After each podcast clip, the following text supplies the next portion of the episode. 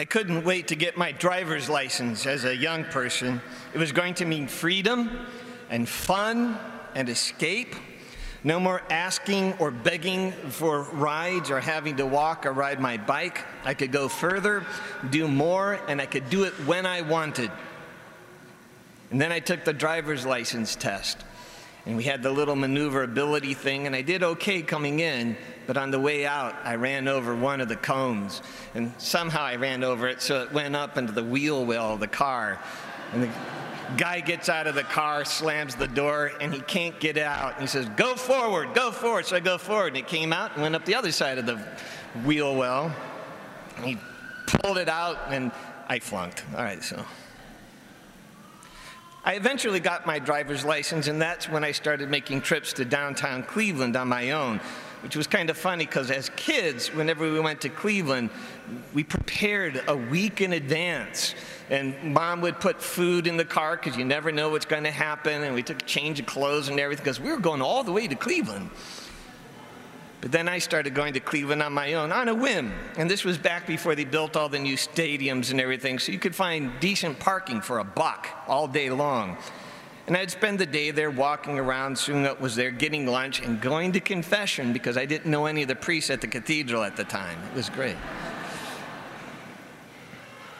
But today's studies show that young people are less likely to get a driver's license at 16 from when I got them, it was 90%, in the 90%. Now it's in the 70%. And there's a lot of reasons articles have for this, from city living to debt to technology and to bother. Driving does give you a lot of freedom, but that freedom comes with a lot of responsibilities. There's a lot of things to learn. Driving is just one of them. And then you have to have a car, obviously, insurance, gas. You have to know how to park. You have to have some place to park the car. You have to have clean, pay, pay to have the car cleaned and change the oil and haul other people around. Because with that freedom, there comes a lot of responsibility.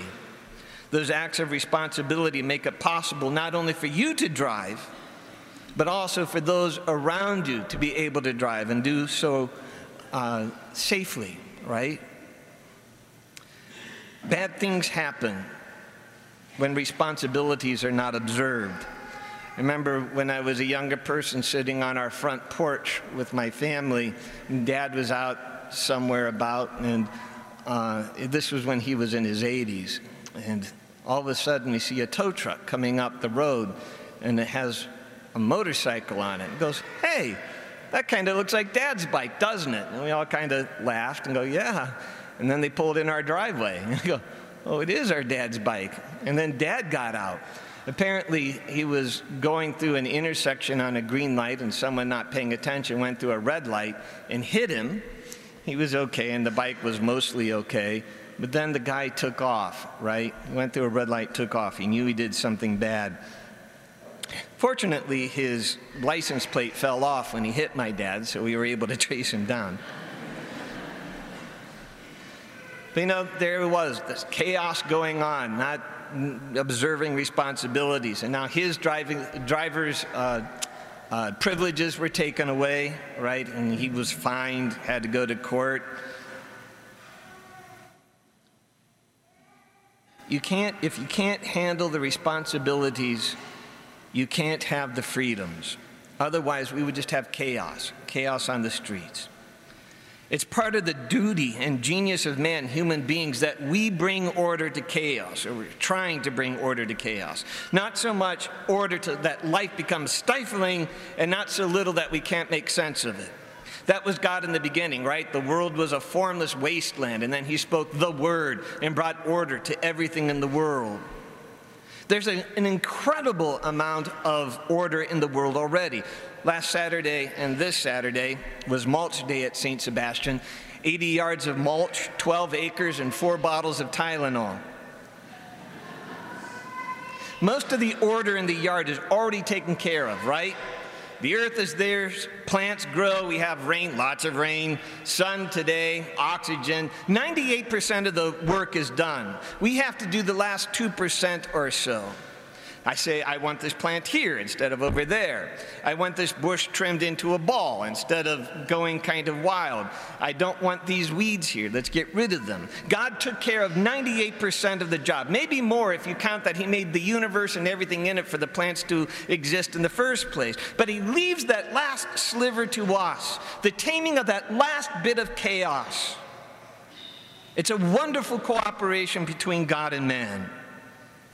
So, we take the trees that he made and we lined up three on each side of the plaza. We trimmed the bushes he made so we can see over them. And we put mulch down everywhere to keep some of the other plants that he made from being in a place where we don't want them. Now imagine if we met that last 1 or 2% of nature's chaos with more chaos. Things get crazy. Actually, we did that once. Had, back when we had lost a lot of trees a number of years ago, you provided more trees for us to plant around here. And I got very specific plants. I, I got a map out. I marked on the map of the, of the parish where I wanted the trees to go. I brought elms to go on Elmdale, so there would actually be elms on Elmdale. I marked the trees and color coded them, uh, color coded them, so you'd see here's a tree with a purple marker on it. Here's a purple marker on the map. Just dig it up and plant it there. Unfortunately, the guy didn't pay attention to any of that. We had trees everywhere. Not one elm on Elmdale. Other trees were planted too close together. Some were too close to the sidewalks. Oh, in a number of years, that's going to be a problem. The, the, the sidewalks are going to lift up. But that's relatively minor. We're going to recover from that without too much fuss. Order versus chaos. It isn't too different about bringing order into our lives. We are a people to bring order into the remaining chaos, and therefore, by be a people of freedom. And freedom doesn't mean do what you want to do. Human beings do not thrive that way. There are people who see all the rules of Jesus and the faith and find them stifling and restrictive and maybe a killjoy, but they are anything but. They are there to make you free. When God set the Israelites free from slavery from Egypt, He didn't say, okay, now go do whatever you want. He gave them a list of rules. As one article I read recently put it, these rules were addressed to free beings to salvage their freedom by staving off whatever could do harm to it. What at first blush looks like simple restrictions in fact, protects freedoms. It is a code of honor among free men and women who are, aware of what should not be done. So imagine meeting life's chaos with chaos. It gets ugly quickly and freedoms are lost. Maybe not legal freedoms always, maybe freedoms to move among family and friends in a happy way, maybe freedom of health or freedom of conscience, or fear from addiction or fear. In order for you to enjoy the freedom of worshiping right now, there are all kinds of rules that you have all agreed upon to follow. We agree to face forward for the most part, not carry on idle conversations, not throw things, to take care of the building and the missalettes, to be clothed. These are all rules that we've agreed upon. Free persons observe rules and responsibilities. And these strengthen marriages, protects and nourishes families, make it safe to be on your own, and make cities possible. On the radio, there was a guy talking about he comes to our country from a country that doesn't have quite the freedoms that we have, and he was waiting for his very important paperwork to come from the government to say that he could stay here now, his social security card, etc. And they told him to watch for it in the mail, and his, the mail was down the driveway in a mailbox next to the street, and it blew his his mind. He was astounded, amazed, and bewildered that this most important paperwork would just be sitting in a box by the road where anybody could drive by and pick it up.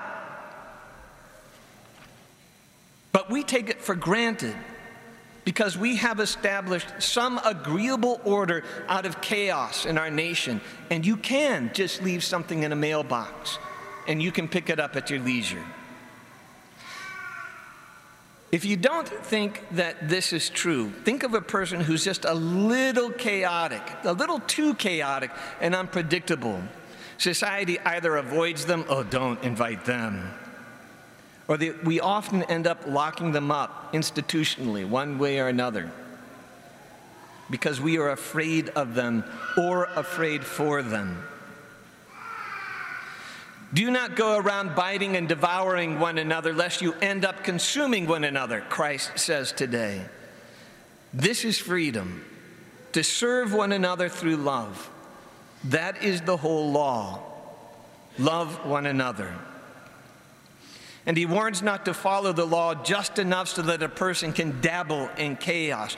Do not use this freedom as an opportunity for the flesh, he warns lest you be guided into doing what you do not want. If you want an example of this, just think of our current opioid epidemic or the porn epidemic. Be free and do not submit to the yoke of slavery. For freedom you were made, and our faith is there to help you gain and keep freedom.